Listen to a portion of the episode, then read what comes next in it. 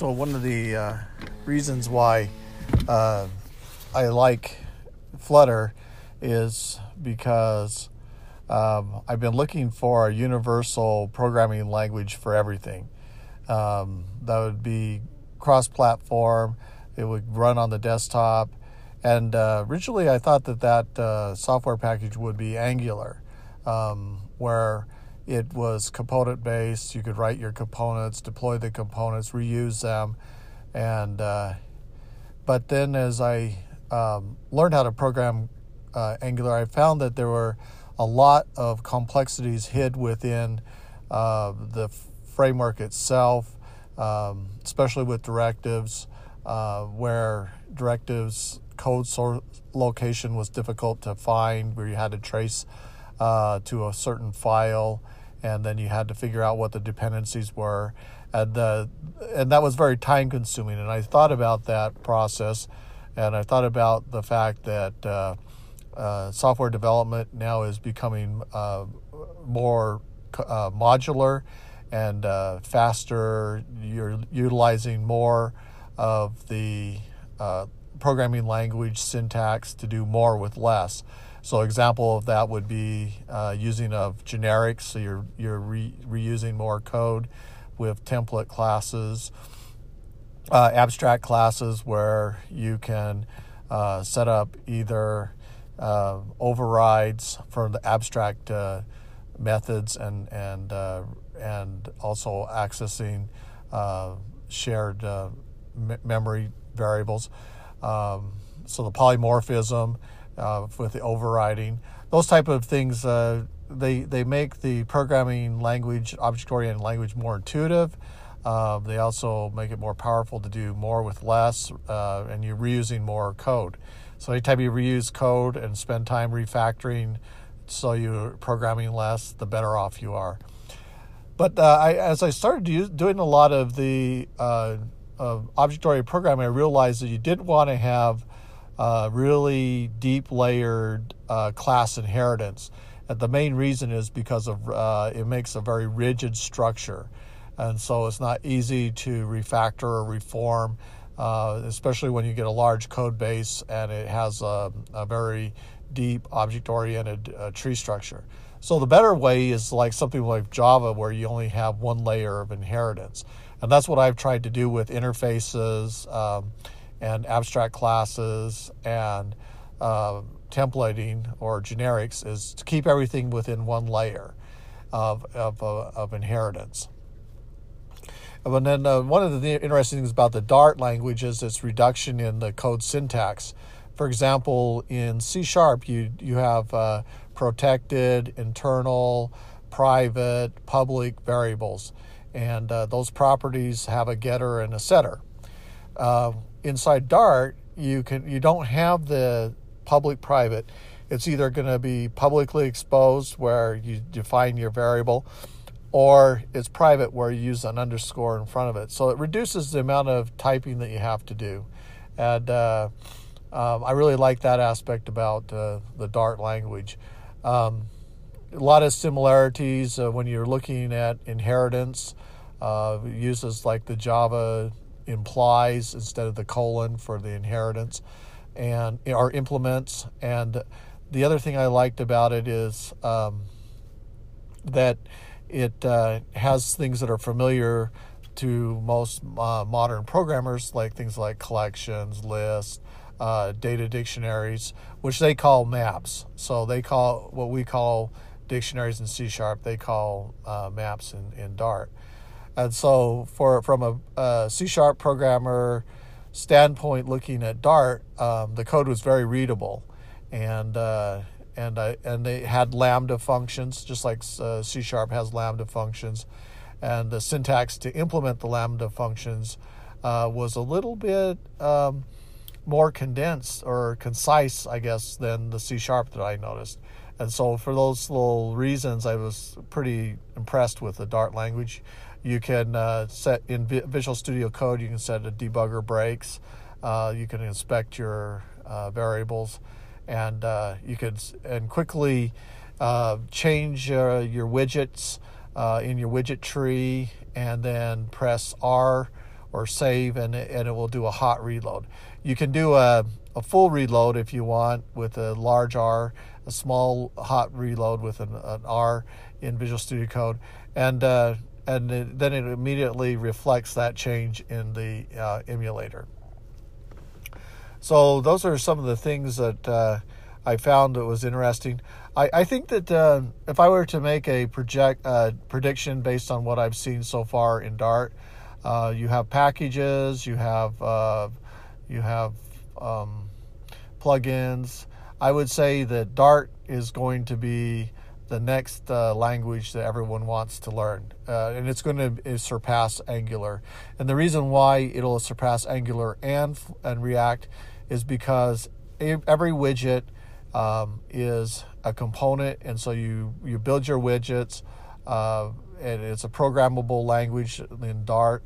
Uh, you can use packages, and then um, and then that uh, is then uh, accessible to uh, the commercial. Today I'll be talking about uh, first steps of installing Flutter.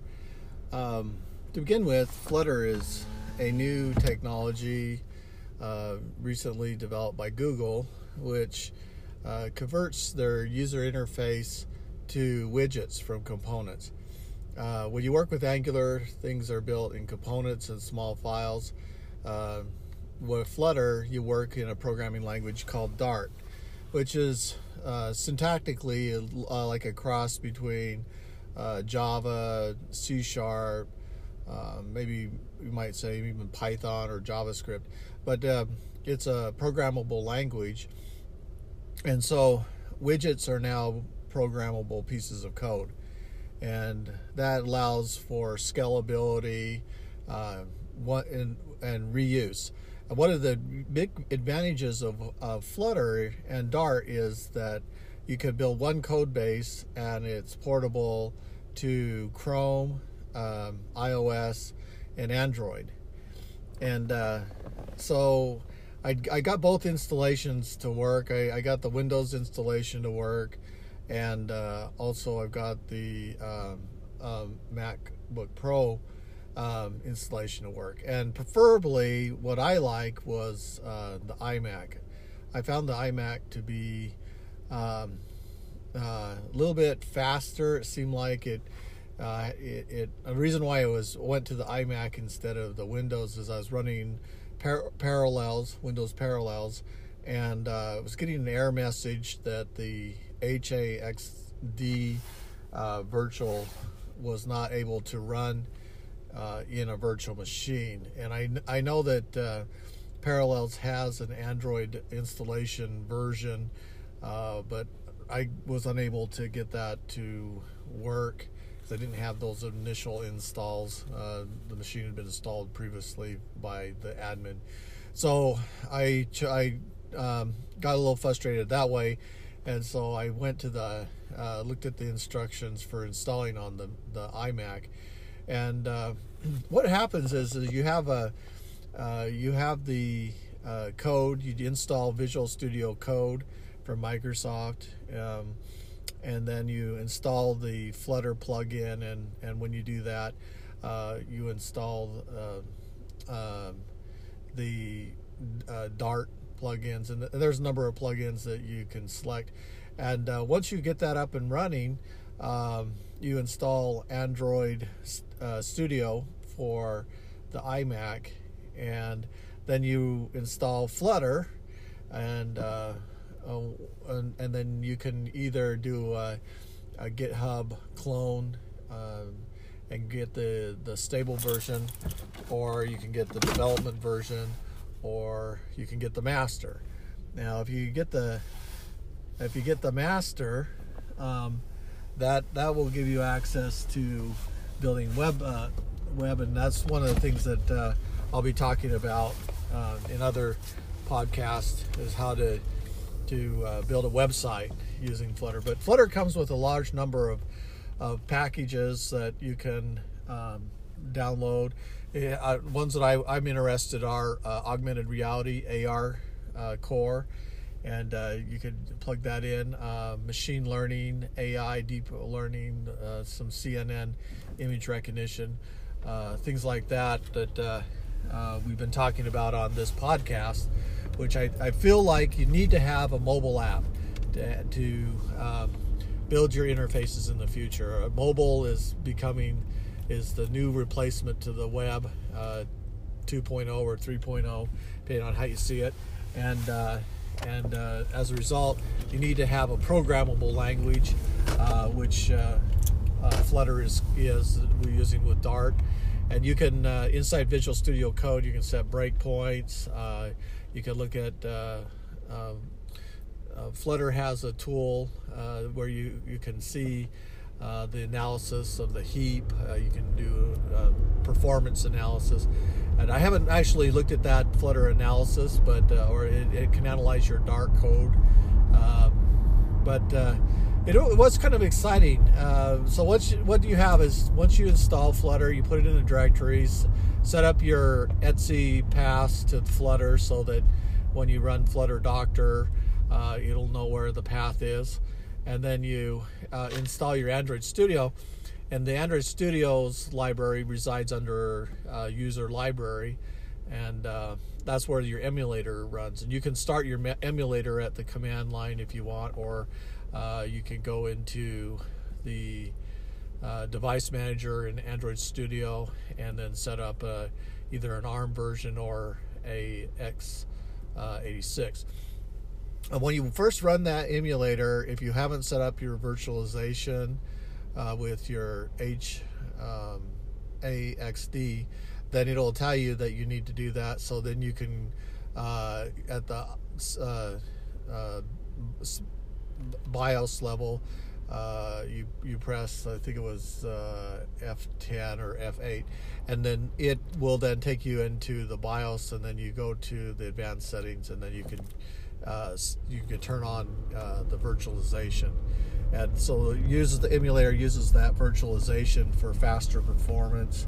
Uh, and uh, what I found was interesting is on the Mac I didn't have to do that that it automatically set that virtualization up during the install of Android Studio. And so uh, that, that was a nicer feature on the Mac versus the Windows. Windows actually, I spent a lot of time in Stack Overflow reading the error messages I was getting. And one of the things that uh, was kind of a challenge uh, uh, when I first started my uh, emulator and I I'd selected my device and and I was running it, trying to run it for the first time. Was that um, it came up with an error message that there was insufficient internal uh, storage space, and so what I did was. Um, looked around a lot on Stack Overflow for what was causing that, and then after a little while, um, one thing I did was I, I tried to wipe the data. And so you go into the device, and one of the options were edit and then wipe the data. But one of the things that I found uh, that worked was uh, in the advanced setting on the device uh, inside the AVD, I was able to um, change the internal storage space to a number that matched what was on the iMac, which was uh, uh, two gigabytes. And then I fired it up, and the emulator then ran. So one of the things on the iOS side, you can run your code in uh, Xcode, uh, or you can uh, run it directly by setting up an emulator uh, from Visual Studio Code, and then it will call Xcode. But if you do it that way, then what it uh, will requ- require. So you can go. The first way is you go into Visual Studio Code, you go to iOS directory, and then you right click it and say open in Xcode, and then you run your uh, Xcode in. Uh, uh, then you select your your device type, and then you run it directly from within Xcode, and that worked great. Uh, you can get your sample up and running that way. then The other way to do that is from within Visual Studio Code, uh, launch the emulator, and then if the iOS emulator is set up properly, then it will say uh, select iOS emulator, and then it'll give you a list of devices, and then you select the iOS device that you want, and then run it. Uh, one of the things that it'll want you to do is to set up your your team, uh, which means that you need to have a developer pro, uh, provisioning. So uh, then you would put in your uh, you would sign on as a developer, get your provisioning certificates, and load that onto the Mac, and then uh, the emulator then would will be able the Visual Studio Code will be able to uh, deploy the uh, packages to the iOS emulator, and, uh, and so it treats you as a, like a developer. And so that was something that I found was uh, really interesting.